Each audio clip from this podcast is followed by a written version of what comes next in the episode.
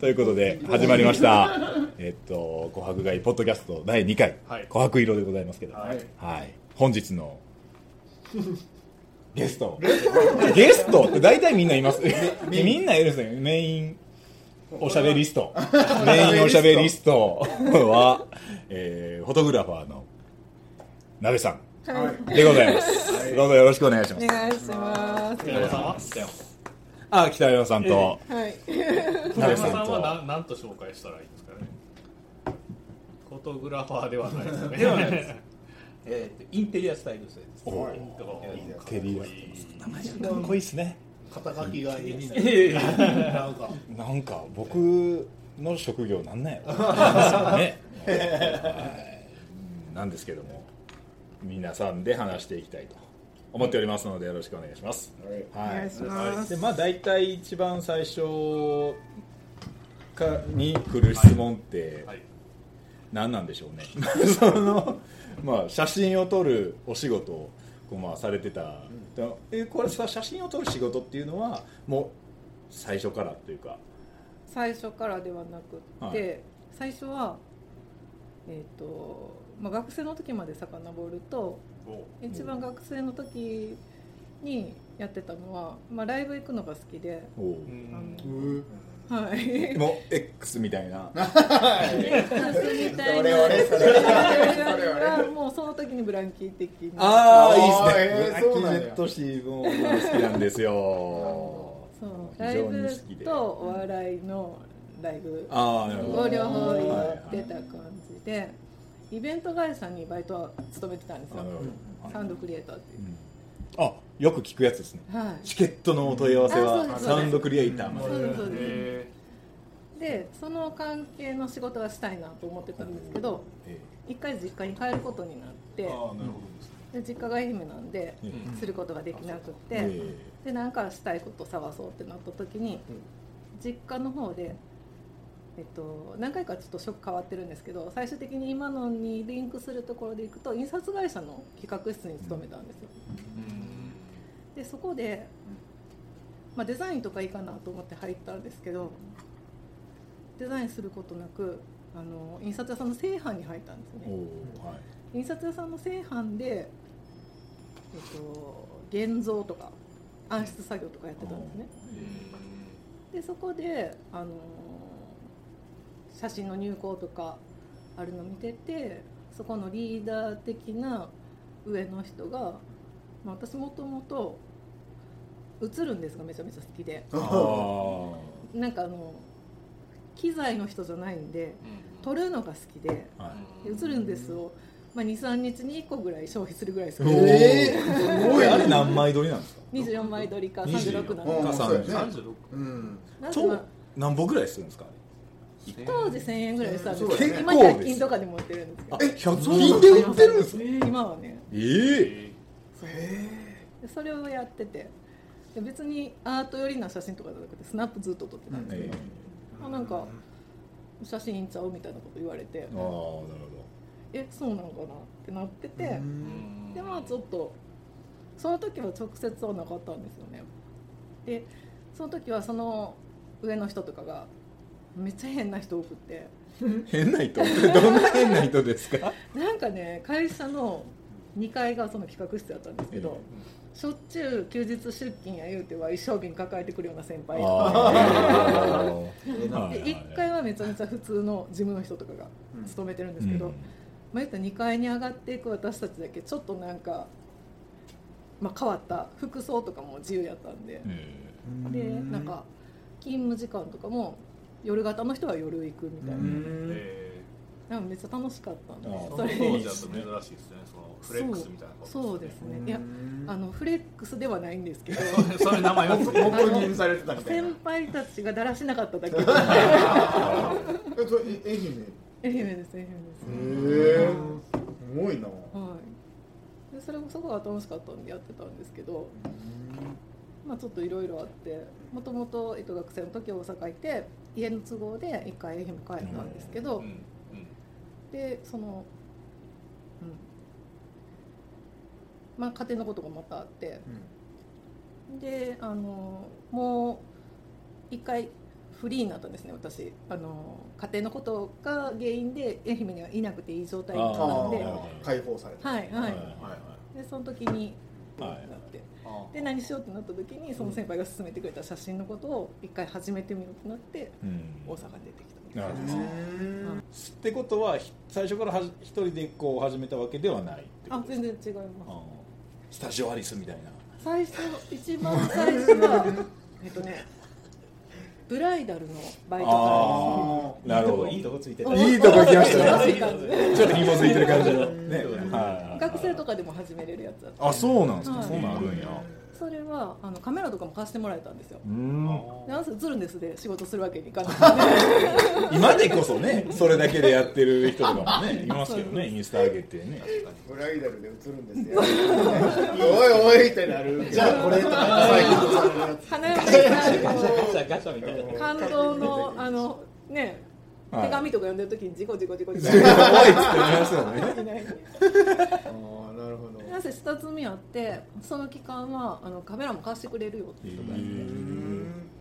でそれが初めなんですよ。でそこからそこで知り合った先輩たちが当時あの現像書プロの専門の現像書っていうのがあってプロラボっていうのがあって、えそこに大体あのそういう業界の求人っていうのがねいっぱい張り出しされてるんですよ。そうなんですね。そうですそうです。ほんで現像を出しに行った先輩が家の近くのあの会社が募集してるよって言ってうん。教えてもらって入ったのが D 社だった。D 社。D 社。D 社。っていうとこそそこで出会うとかそういうことですか？じゃなくて。あそうですそうです。あーそこにへはい。えそうなんや。で私が入って入った当時はまだあの師匠弟子みたいなのが残ってたんで一人のカメラマンにつき一人のアシスタントっていう形でみんなあの育っていったんですよね。でそこでアシスタントをして下積みしてで撮影できるようになってっていう流れで。もうなんかなぜあのスタジオ自体すごい大きいスタジオを自社で持ってる印刷屋さんに入れたんですよね。ああなるほど。へ D 社。え D 社。ででしょあの時はもう正社員で入ってたの？で最初バイトで。バイトで。バイトで入って。で正社員になって。そうですね。ああなるほど。そこで腕を磨かれてっていうことなんですよね。そうですそうですでで独立するタイミングっていうのはどういう？えっとねまあえっとその会社員としてその写真を撮るのが結構あの難しい状態になってきつつあったんですよね。あの一人カメ足カメラさっき言ったみたいにカメラマンに対してアシスタントが一人ついてる時代があって、はい。そこからまあ予算のこととかがあって、うん。社内にそのアシスタントはつけないみたいな時代になって、でどんどんあの社内のカメラマンの人とかも上の人とかが辞めていったんですね。で、まあ、広告業界がフィルム撮影だったのがうん。デジタル撮影に変あわっていって。ーええでそこで、えっと、売り方をちょっと、まあ、間違えたって言ったらあれなんですけどデジタルにすることでフィルムよりも楽になるから時間をかけなくていいですよみたいなはいとかあの確認がスムーズになりますよみたいな売り方をしていったがゆえになんか制作サイドのやりにくさみたいなのがどんどん出てきてしまってでそのフィルムの時は、えっと、現像書に出して。うん。それが上がってきてそれをチェックして出すっていうのだったのが、まあ、デジタルの処理っていうのがカメラマンがやるようになってうん。それの負担みたいなのがすごくかかってくるっていうことになったり、まあ、なんせその予算があの削られるみたいなところがそれはどんどんも増えていうってカメラマンでやってくださいみたいなでそういうのをかぶるみたいなのがはい。どんどん増えていった手間が増えていくまあ確かに。デジタルならではですよね。要はソフトがあったら直せるからですよね。フィルムやったら一発勝負でうん。撮って気に入らへんかったらもう一回撮影しなうん。直さなあかんやつをいやもうこれちょっとだけ色をあれしようやみたいな感じでそれができてしまう生地からって構いうのがシビアなその撮影をしてたところがそうじゃなくてもできますよっていう売り方をしてしまったがために、やり方を。そうなんです。裾野は広がるけどっていう感じですよね。その一つ一つの仕事がおろそかというか質はやっぱおのずと下がるってことですよね。間口が広がる、あの質自体はは下げたくないんで、えその制作者サイドにはに質は求められるんですっていうことなんですよ結局はい。営業サイドとしての売り方としてそこをあのはいはい。はいはしょるみたいなはいのがそこの会社のやり方としては出てきたんですよ。なぜその私が割と下積みやってきた頃っていうのはそういうのがなくて、まあ、その主人の北山と出会った頃とかは私はもうアシスタントで書き続け回ってるような感じあって、でもすごいあのもともともうベテランの域に達してる人だったんで、最初はもう全く一緒に仕事できるなんてとんでもないぐらいのところだったんで。ええー。その頃の写真が本日ご用意いただいて、えーできたんですけど、えもともとその私がついた師匠っていうのが、うんあの商品撮影をねそもそも得ー意とする。商品。はい、商品。商製品の品写真の物を撮るまあ。こういうなんかここういう製品撮影のカメラマンにが上司だったんですね。で私もこれを撮れるようになろうと思ってへえ撮ってたんですけど、まあ、これもすごい特殊な分野でだいぶ面白いとこではあるんですけど。特殊ですよね。うん。よく見る方その撮るものはそういうものがメインなんですか？なんかそのそのもともとはねそういうもう本当にいろんなものを撮ってる会社だったんうん。でカタログを作る印刷屋さんなんでうん。でインテリアの住宅設備関係の仕事が主なところがあっあてー。でその中で大きいねセット撮影っていうのをうんやるのがうん。一つあのそこで一番大きい仕事やったんですね。でなかなか私の上司はそこに関わってなかったんでこれがセット。ちょっとずつそうですそうです。ちょっとずつ、ね。はい。あの関わるようになって行って自分でやりたいなってなってその部屋でやっとできたのがまあこうこれこれ本当にあのチン北山と初めて。えー、共同作業。もらったんですけどそれやっと来たと思うやん、ね。やっときた。ゴそれッドと仕それがね事できると、それがですよ。まあ言ったらね私はやっぱセットのベースがないんで、はい。あの綺麗に撮ろうと思ってしまって、はい。こう製品ちゃんと見せるみたいな感じではいやってしまったら写真ペラッペラの感じにペラッペラって言ったらどうやってわかるんやろえー、どういうどういうわかんない。わかんない軽いこれ軽いんですか？あ違うこれはねいい。あこれがいい。最初のねここに持っていけなくって深夜までやってで言ったらもうこの撮影でめちゃめちゃな人数が関わってくるんですよ。クライアントさんも立ち会って。どうやってもかかり人いますよねこまあ、れね。一から言うとしたらそのこのセットをどこで立てるかとかから始まるんえですえねセットの撮影っては真っ白なホリゾントのセットの中に縦位置っていうのはある程度設計される人がいるんでえ決まって裏側は例えばなんかあハリボテハリボテはいでし白いパネルがバーって貼ってるってことなんですへけどそのセットの中でこの光を作るためにどこで立てるかっていうのはカメラが決めるところ、えあなんか要はでっかいジオラマみたいな。あそうです。そう川松さん好きそうやな。があってそこでその、まあ、製品をはい。こういかにこう魅力的に見せるかっていう写真を撮るへでこれがね何があかんかったかっていうと深夜までかかってもそのディレクターの要望が私はあのー答えられなくっていい感じに仕上げられなくって、えみんな付き合ってくれてるのに、あのできへんくってしまいには隣のセットでやってたまたかなり上の,、ん。あのカメラマンの先輩が来て、あのうわーってやり直しさせられて、えー。もう私ここいらんやんみたいな感じなんで もう大号泣でうわめっち まあちょっとデジタルになってからやったんで、まだあのやり直しが聞きやすいというか、これのもう一個前の世代の時はこれ自体もフィルムでやってたので、うんそれこそあのこういう感じのフィルム。はでそういうのもやってた時期からまあ一つ変わってそのこういうカメラなんやけどデジタルで撮れますよっていうふうになった時へにー私がようやくそのセット撮影というのを撮れるようになっててでその、まあ、セット撮影ができる女性のカメラマンっていうのが、まあ、全国的にほとんどいないんですよ。関西ではほんまにまあなんか一人か二人って言われてて、えー、そのそうのちの人が。人いやその その二人目を聞いたことが実はないんですよ。え。ーだからもしかしたらほんまに一人なのかもしれないっていう、えまあねいるかもし二れない。人目を聞いたことないすごいまあでもなんか絶対に一人とはあの言われたことないですよね。ほんまほんまにほんまにおれへんよねって言うけど、えじゃああと一人誰なん？って言った時に、うん。上の人ではいなくて、はい、下の人であの何人か同じようなあのところに勤めてる人は聞いたことある。へーすごい。土の子みたいな人 がいてるわけですね幻の。幻の。ー全部結局鍋さんやった。ほんまやよく聞いたら全部そう全部。あそれ私だみたいなそう。なんかそういうので、ちょっとあの目指してるところというか、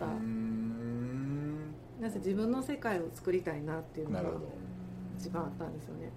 そのセット撮影自体もやっとできるようになったっていう時は、まだ全然自分の色とかっていうのが出せてなくて、はい。難しいですよね。セット撮そう影やね。だって鍋さんの色っていうとうん。だってセット撮るべきものがあるわけじゃないですか。ねそこに何かそのオリジナリティを載せるっていうのそれははやっぱなんかあれあるんじゃないですか。そのだから芸術じゃないけどはい。そうのそうなんです。一歩なんかその近いところにあるから、うん。そやっぱり同じものをこう撮ってたとしてもこの人が撮ったっていうのがわか見る人が見たらわかるっていう蜷川美香の写真とか分かりますもんね。うん。あれはそういう色の出し方ではないんですけど、えー。やっぱりそそこにの今あのだからどこまで近づけるかっていうはい。それどれがそれが出せるかっていうところがっていうことですそうねなんです。そなれを、まあ、まずはそこでは求めてうん。目指してたんですね、でそのその後かなぐらいで、まあ、ちょっとずつ自分で慣れていってこうライティングだったりとかできるようになってからからまたかっこいい。かっそれこいいですねこれ。それにそれに乗ってるうさぎちゃんいますよ。音声だけでは絶対伝絶わ対らない伝わらない。もうあのね。こういう仕事で僕らが普段目に触れる瞬間ってどこなんですか、カタカタログカタログが主ですけどね。うん、僕らの、うん、やってる仕事っていうところは。どちらかというとカタログでこう開いた時に撮っているっていうのをやってる方っていう印象でいいですか、そういうこと。うさぎちゃんが。へどっかにいるでしょ。えそれってどうこれを持っていってるんですか？じゃなくて使ったやつを引き取ってあそういうことか。スタイリスト。だからこの椅子とかテーブルとかはいはいはい。が全部そういうことの。なるほど。なるほど。だからええもん置いてあるねな。るほど自前自前これですねうさぎ。いやそうそうそう借りてくる。そうです買い取り僕の場合はほとんど買うことが多いです、えー。うん、あの専門のレンタル屋さんは何軒かあるんですけれど、そういうその撮影専門に貸していただけるところとかあとカムとかでしたらショップでお借りしてくるところがあるんですけど僕はもう買い取りが、うん、買い取りが多いです、だからまあちょっとビジネスになってるところはあるんです。け ど物増えてしゃあないですもんねそんな。だからそういう関係なしにあのいろんなところで買い付けてくるというかそうですね。ね。うん。ね、撮影用でやっぱり買ってくる場合とあとこの時に使えたらいいなっていうあそれで買ってくる場合。こういうことがあるだろう。だろうっていう、はいうんそれと仕事以外で自分の趣味的なところで、えうん、これ欲しいなと思ったら買ってきてでまあたまたま後で使う場面がそうです使えたらいいねみたいな、はいはいうん。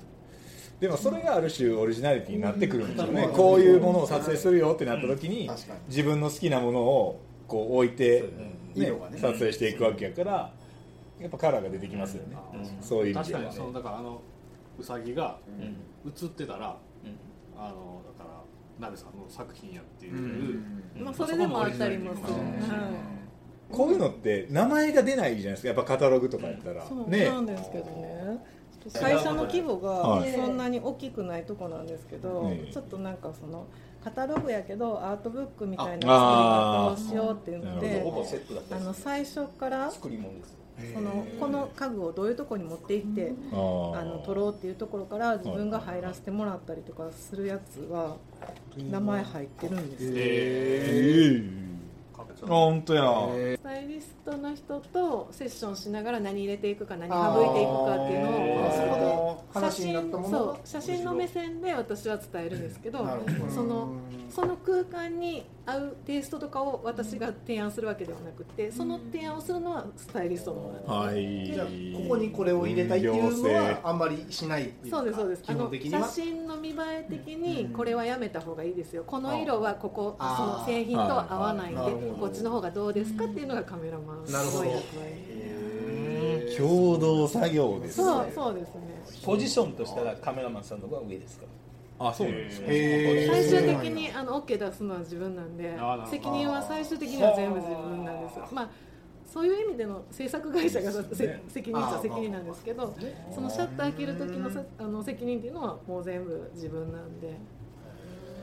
そうそうだからこういうカタログの写真とかってなんかもう見慣れてるからそうやね。なんか気づかないそのそうそうそうそう。分かりにくいんですけど。さらっと流してしまうところそう普通に見えるけどこれ僕らが撮ろうと思いやって絶対撮れない。そうやうん。確かに。iPhone じゃ撮れないです世の中の人やそのカメラとか、ねスマホとかもそうですけど、うん。やっぱり便利になって、うん。その写真撮ることがみんな身近になってきてると思うんですよね。そうですねですごいそのスピードをうん。ちょっとあのその瞬間に巡り合えさえしたら、特別な機材を持ってなくてもいい写真って撮れるんですよ。ね、うん。えー。そのその瞬間を切り取るセンスがあれば、えでもそれは一から作り込むっていうことはできない、えうん。私たちはゼロからそれを作ることが、はい。をする。なるほどな。そう。だからそれそうですね。そう。やね。なでそれがあるんですけどあのある中とその最初に言ったその予算の話とか、は自分が会社にどっぷり入って社員としての立ち位置というかうん。評価が上がるにつれてあのなんか成功例を増やしていくごとに自分の中でなんか平均点みたいなのができてしまってえそれを崩すことがなんかできなくなって自分でがんじがらめになってしまうっていう症状がはい。起こってたんですよねうん。後半。でその会社の利益のために、まあ、少しでも時間早くすることがいいとか少しでもカット数増や多うん。多くあの要望に応えることをなんか守るうちにどんどんなんか写真が自分でつまらなくしてしまっていってて。はいでそんなのがあるから今大島さんが見てもらってるのとかは仕事の写真じゃなくてプライベートの作品撮りなんですけど。そういう写真をどんどん撮っていったりはしてたんですけど、今度逆に仕事に生かすことはできなくって。あであとそのプライベートのこともあったりとかしてなかなかなんかバランスが取りにくくなってきたんですね。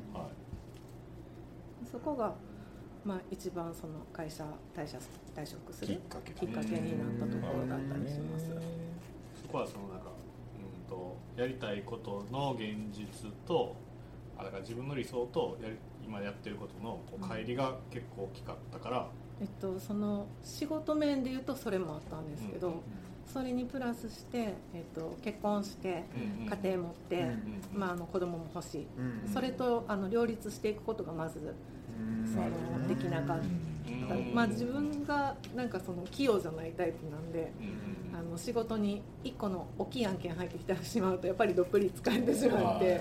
そうなんですね。そうなんや。まあ、ある程度そうじゃないと多分はいこういう仕事ってできない。そうなんですよかもしれないやしそういう自分がなんかその好きというかはい。そうそうしたいと思ってるのがあって、で家族もそれを許してくれてたので最初最初あの別居で週末婚がめちゃめちゃ長く続いてるんですよ、へでその間はずっとその会社にいて。ーでそのもう会社の中で一番あのチーフみたいな立ち位置になってたんで、うんちょっと何人か下にいたりしてそういう人たちもまとめるみたいなこともしてて、えなんとなくなんかこう自分で身動きが取れないような状態にしてしまってた立場があったりとかしてそれちょっとしんどいというかなるほど。それでこうまあ退社をされて。うんえそっからすぐはもうここなんですか？割とすぐです。ああそうなんですね。そうなんですね。あはい。いや辞めてすぐってわけじゃないんですけど、ええ辞めてすぐに探し出したわけじゃなかった。ああそうなんですか、はい。ちょっとまあゆっくりしようかなみたいな。うーん。難しいですよね物件探すタイミングっあー確かに。そうてですね決めたらすぐはい。いいところあったらすぐ決めないといけないじゃないですか、えうんうん。なんでまだそのふんわりと探してる状態。でまあいいところあったら入りたいなと思う状態っていうのがあってそのいいところあったらもう決めようかなって思ってからは割とすぐでしたすごいタイミングやったんですよ。はい。しかもあの全く自分と関係ないところで「鍋さんこういうとこ好きなんちゃう?」って言って紹介してくれた、えー。あの同じ業界のインテリアのスタイリストさんがいて、はい。その人まだ一回もこう来てない。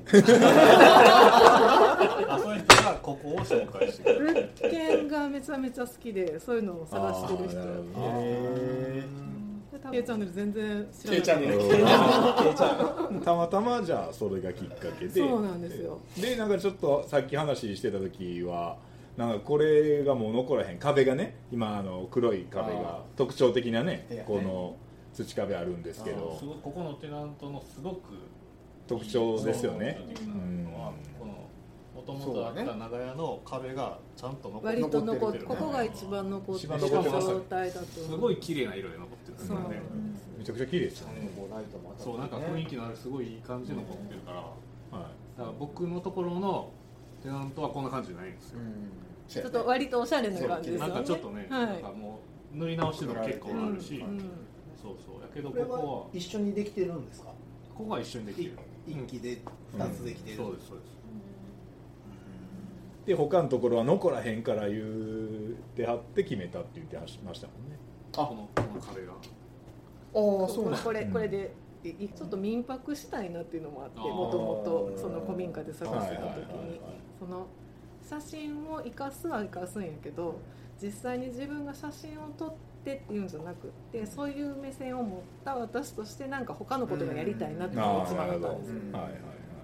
けどここもう来た時点で結構なんかもうあ見てしまったっていう感じ。やっちゃった感が。もうこれ見見たらこれやんみたいな感じでもうもう来た時点で。でいやこれもうめっちゃ好きやんってなって、い、やめっちゃ好きやん。ーちでもょっとまだ決めんでもよかったんやけどなみたいなのがあったんですけど、そうそうそう、まあ。でもそうやそうや自己的な。あのいや渡辺さんが内覧来はったの僕覚えてるんですけど、挨拶してで結構決めはってからもずっと来てなかったんですよ、そうそう。だからなんかめっちゃもったいもったいないなとかって思ってたんですけど。大島君が入ってからどれぐらい後に決まったか34か月？あでもまあそんなに空いてないんやえ2月に契約されたんですよ。23か月差。そうそうそんな変わらないですね。そうだからめっちゃ最近ですよほんまに。みみんなと変わらないですよね。うん。大島さんと話したあらーその長いから長いとかじゃないそっかそっか。そっか、うん。あほんまーになんかへ週もう来てない時全然来てなか来った。んですよてないです本当に。うん。もうあのとりあえずそのもともと住んでたその週末婚状態とだったところを引き払うためにここに荷物を入れただけやったんですよ。ほうほうへーとりあえず。なるそう。ほどへー。そう結構間が空いて今今は。うん。ちょいちょいねそうお越しになほんまにられてまいちゃん来てぐらい。え本当に。あそううん。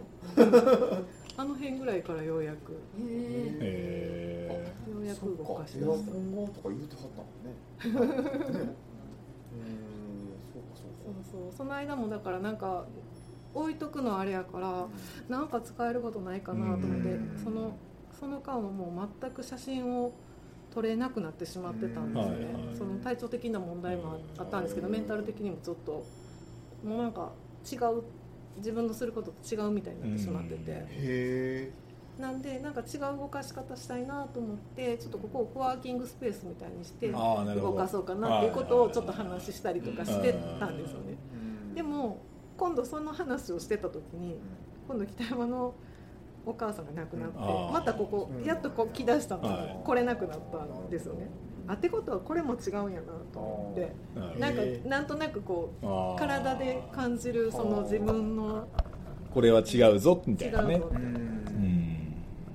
なるほど。いやいやいや。今はまあね結構会うのでなんかこうたまになんか仕事があっておっしゃってるじゃないですか。どういう仕事を今はじゃあ、今は一般の人とあの写真撮影記念撮影のような感じあーなるほど。あのなんて言ったんですかね。記念日のアニバーサリーの撮影みたいえなのがー。ちょっとずつ入ってきあて。て、そうなんですかあ今度はひ人を撮って。そうそうそう。そうえー、それってやっぱり全然違うものなんじゃない？全然違う、ね。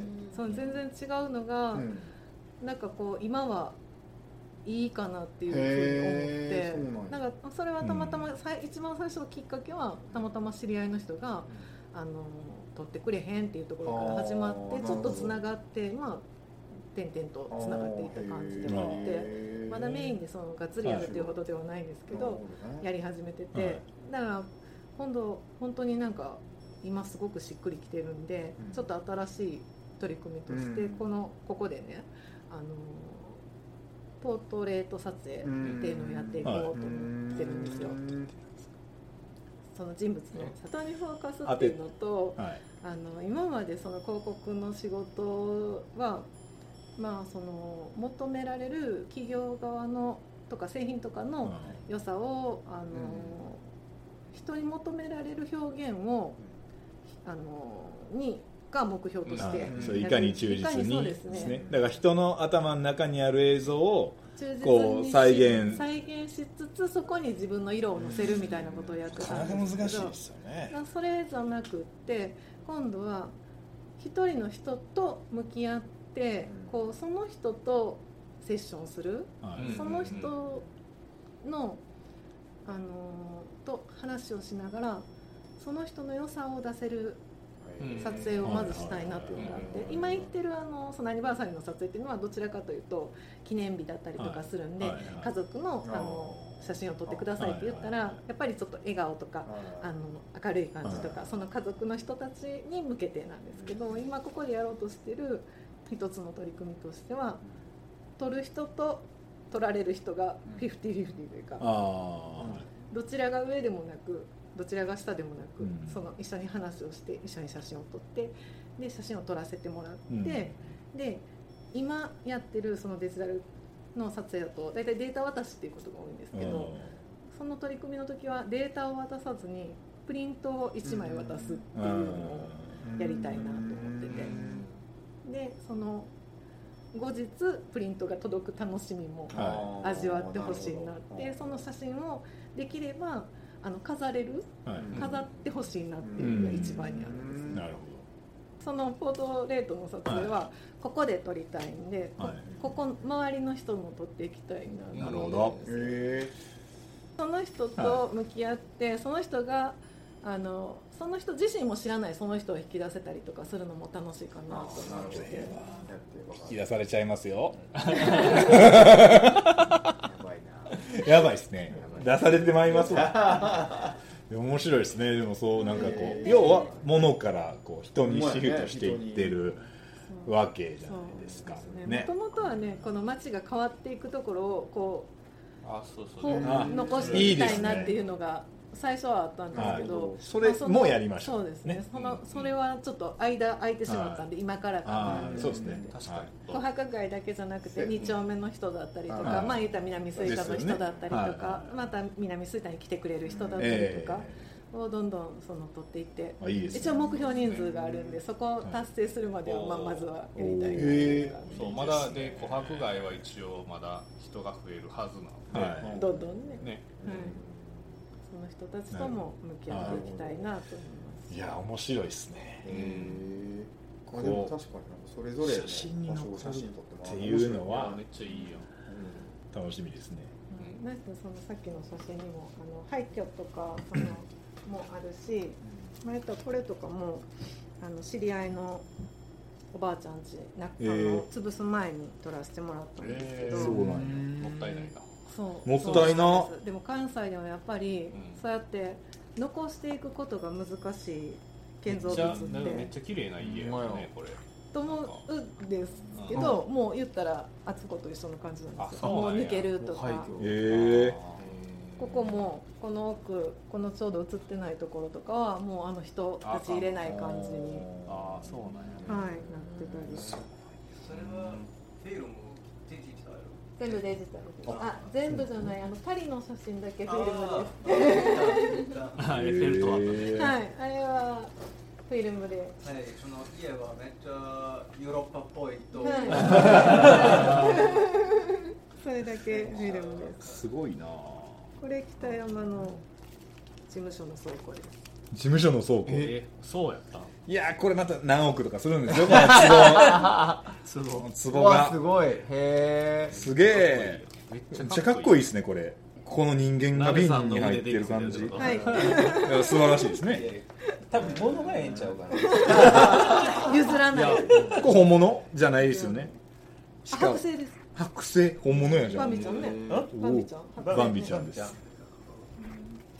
あバンビちゃん本物。えドドイツから来た本物。えー、ドイツ製のドイツ製。ちょっとちょっと顔つきちゃうでしょ。確かに洋服洋服ですね。奈良とちょっとちゃう。でしょ奈良奈良のやつはもうちょっと長い。顔長いでしょ。ちょっとちゃうでしょ。ちょっとちゃいますね。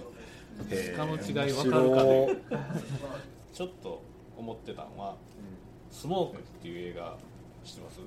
タランティーノがはハービー・カイテルっていう俳優が好きなんですよ。いなるほど。で、えっと、レザーバードックスとか、おおえっと、もう一個ぐらいなんか出てんの？多分使ってるはず。へでいやレザーバードックスはメインやで。ほうほう。メインで出てる俳優さんがハービー・カイテルっていう俳優さんおでーそうなんや。その人の、えっと、僕が大好きな、えっと、映画で「スモーク」っていう映画があるんだけど、そのまあえっと要はなんか街のえっとタバコ屋さんなんやけど、その人が毎日えっとねあれだからアメリカの話であれどこかとかもう僕ちょっとうろ覚えやけど、毎日同じとこで写真を撮るんですよ、同じ角度で、うんあそれをずっと続けてる、はいでその時になんかいろんなことが起こるんですけど別にその大したことは起こらないけど、っていう映画。えー。僕はその映画すっごい好きで、いいかもしれないそれ聞いてるだけでもそう。よかった。でその,、うん。そのスモークのうんだからその雰囲気と、そのだからここの街の、うん。まあ、要は同じ変わっていく。場所で、はい。同じ角度で毎日撮るっていうのはあいいかもしれない。なんかすごいいいなって思ってて、はいそれ面白いですね。でもそれなんかこうおる人がそこの角度だけ決めといて撮っていったらそれそれは面白いかもしれないですけどね。やっぱ鍋さんの写真だけちゃうな。なるかもしれない。なるほどね。なんかつ作るなんかサイトみたいなの作るんやね作る作るサイトみたいな。そうのを作る。それ にあの毎日必ず同じ定点からの写真がずっと上がっていくのとかも面白い。あ面白いかもしれなないんですねかそう面白くないこと言うとエンジニアなんで別にカメラ置いといたら、スクショしてね。スクショみいやたいな。もう何も何も全員電源さえあればできるんだけど多分それは面白くない。そうだからそのその日来た人がやっぱシャッター押さないと多分意味がないと思う。それあげるその日来た人があげるって面白い。そうそそう。そうの時にね。そう。誰か誰が撮ったかそう。は。私それがすごくね私の中では大事なんですよ。そのセット撮影してる頃からもそうなんですけど、何一つねその人じゃないとその時じゃないと撮れないんですよ。写真ってもう、写真って嘘がつけないんで、あの自分の撮った写真と寸分変わらない写真って撮るのめちゃめちゃ難しいんですよ、いやそうでしょうね、うん。合成写真の依頼ってあるんですけど、はい言ったらその角度を本当に合わさないといけない撮影ってあるんですけどへそれってもうほぼほぼ本当の正解って誰もないんですよ、なるほど。一応なんかほぼほぼ近いところには持っていけるんですけどであの動かないものと向き合ってたとしてもそれに光を当てるのは自分確かかもしくは切り取る自分だったりと確かするんでそのもう本当に今佐野君が言った誰かが撮る？うん。そのそれそれめっちゃ面白いそれ別にと思います街のおっちゃんとかに押してもらっていい？そうそうそう。そうそうそう写真写メ送って言うていいから。そうそうそうそう。友達が面白い LINE 教えてその撮るものすら違っていいと思うんですよ。でもあの、カメラだけ置いといて、うん、それもいいと思うああなるほどね。こう押してくださいってボタンを置いといて。それおもろいな。誰かが押したらあその時それいいやん。にこうなんか例えばインスタグラムはいはいはい。上がるようにあそういうあれ？うわめっちゃおもろいやんそれ。それ作ろうよそのあのあの何？でで電話ボックスじゃないけど。はいはい。撮影ボックス ここにカメラが置いてあっても雨が降っても大丈夫なようにしといてずっと定点で作られててはいもう押したらとにかく、はい。まあ、なんやったらもうカメラのとこに行かんでも外からピッて押したら写真が撮れるぐらいのセンサーで。もんでもええと思うけど、おっちゃんとか映り込んで 全然そんなの面白い。それをまた映すっていうのも面白い。えー面白いですね。誰が撮ってる誰が誰が来てどう映してるのかなって。それも面面白いと思うけどな。子供とかがいたずらで何回も面白い。映るでもなんとなく限られてくるんですよね。うちらの敷地内でうん。ある程度どっかが映って、ねまあまあそうですねそうですね。んそうじゃないところでねちょっと置いてたらうん。トラブルで。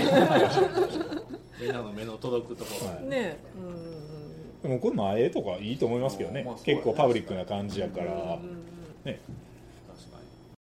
フォトスタジオを持とうっていう意味で物件を探して出してたってことですか？えっとね写真を生かしていくかどうかは別として自分のできることを探す。ああなるでほど写真に問わずそのはいもともと古民家古い建物なのか何かそういうものを残してい。きたいっていうのがあった。んでなるほどなので古民家ベースでは探してた。んです、はい古い街並みだったりが好きだったんでそれに関わっていきたいというか、うん。そういうなんかあのそういう建物がなくなっていくっていう話は聞いて、はい。それにえー対して写真撮りに行くってことは何回かあって、あ今のねこれそうですそうです。ですもんね。いいものというかそういうものを残しながらそこで。うん。やっぱりそこに人がいないと死んでいくだけですもんね、うんなんだかその自分がまあ欲張りな感じかもしれないですけど自分が見てこなかったものをそこで見せてもらえるというか、ああ確かに。うん。そういうことをそこにまた新しく今出会った自分が表現できるっていうのがなんかいいなと思って。そういうリンクの仕方、はいはい。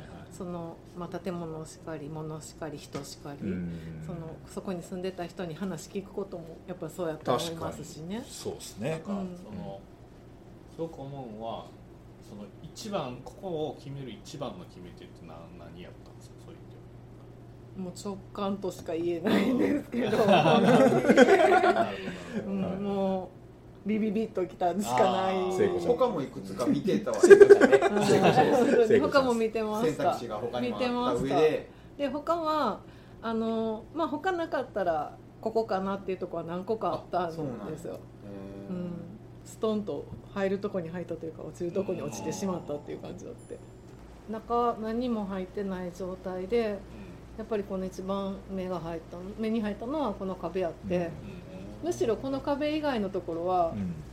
逆にその最初は嫌やったんですよね、あももっと残ってるのを、あ確かに確かに。なるほど、はい。まあ、手は入ってるもんね確かに、でもここれ好きそうですもんね写真見てたら。思いません？そうですそうです。あこれ絶対好きやろうなってなんか分かるっていう性格が出出るというもとかもとそれを感じてその最初の人が紹紹介というかかもしれないですね。知らないけど、言ってくれたでも逆にこのだからこの感じ好きやったら直してる部分の方が多いじゃないですか？そうそれそれを最初すごい言ったんですよねん川野さんに。でもし他のところがもっと直さずにいけるんやったらそっちもっていう話もしたし。なるほど。ね。そうなんです。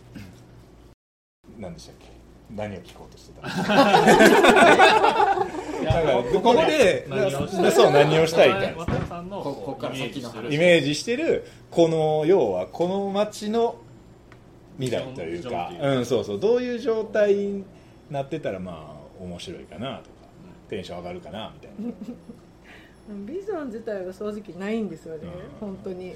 ないけどなんせなんか今すごい琥珀街にいる自分がすごい好きなんで、うん。人が多く集まった時に子供もいれば、うん。まあ、私たちがいて、であのもともと住んでる人たちと触れ合ったりとか、っていうのが増えていっててうちはその大きいビジョンは逆に持たずにあの流れを捉えていったりとかする立場でありたいな。って、まあその瞬間を切り取って、その時々を切り取っていくわけですね、写真家です。ね今今や思いましたね。ありがとうございます。代わりに言ってくれて、いやいやどうもどうもどうもどうもそういうことなんかなと思う、はい、そろそろはいお時間ということでございまして、まあ。でもなんかあるじゃないですか、はい。みんななんか鍋さんにああ。聞きたかった、あ何か聞きたいことはございますか？何でしょう？そのん？ない。あどうぞ。いやいやたやん。聞きたいことあったんやんか。どうぞどうぞ。みたいな聞きたいことあったんや。なんかちょっと僕の最初の方しか聞いてなかったところがあのその時代が結構カメカメラ業界の境目が結構あるような感じじゃないですか、っていうのは、まあ、今これからのそのカメラ業界のことに対して、そのなんか独立したタイミングとかって多分みんなあると思うんですけどこう若い子たちはなんかどういう希望じゃだったりとかこうなんか期待がをなんか伝えていきそういうのも多分伝えないといけないじゃないですか。うん。どういう思いでうん。みんながここ、うん。今生きてるっていうのがあるのかなっていうのはすごい興味があるところなのでそれをちょっとなんか重たいな。いいこと言うね。なんかそれをちょっとうん。業界的にうん。うんその思いがあるならば。その自分が何を一番大事に表現したいかっていうことを写真の良さだったりとかうん。そういう表現の仕方だったりとかその地域とのつながりだったりとか、うんそういうなんか違う見せ方ができたらいいなという。ふうに写真を介してそれができていくとうん。うん。まあ、例えばそのデジタルだったりフィルムだったりっていうのが今またあったりもするんで、うん。そのね。広告業界として向か向かい向き合った時の、あのー境目とはまた別にそこをまた掘り下げていって今新たにそのフィルム使ってる人もうん。表現としてはもちろんあるしそのいろんな切り口ってあると思うんで。そんな中でそのいろいろな、まあ、ケースバイケースその人によると思うんで、うんそういうことをやっていくことでその作品として見せていきたいな。と、私はさっきちょっと話してた中であるその人と向き合って撮撮る写真を、えっと、プリントにするっていうところを今からはやっていきたいなと思ってるんで、うん、自分としては、えっと、今までの表現を打ってきたっていうこともあるけれど、まあ、作品としてそのプリントをあの自分のものとして残していきたいというのが、うん。なる。まあ、もちろん今までやってきたことを全部あの捨てるわけではないんで、うん。それを踏まえた自分として見せれるっていうことが、まあ、同じことをやってる人たちがそのままやっていくのかまた違うことをやっていくのかってなった時に、あの同じ業界でやってる女の子たちがいないわけではないんで、うん。その子たちが迷ったりとかその家庭とのことであったりとかした時にこういう方法もあるよっていうやり方の一つになるのもいいなと思うし。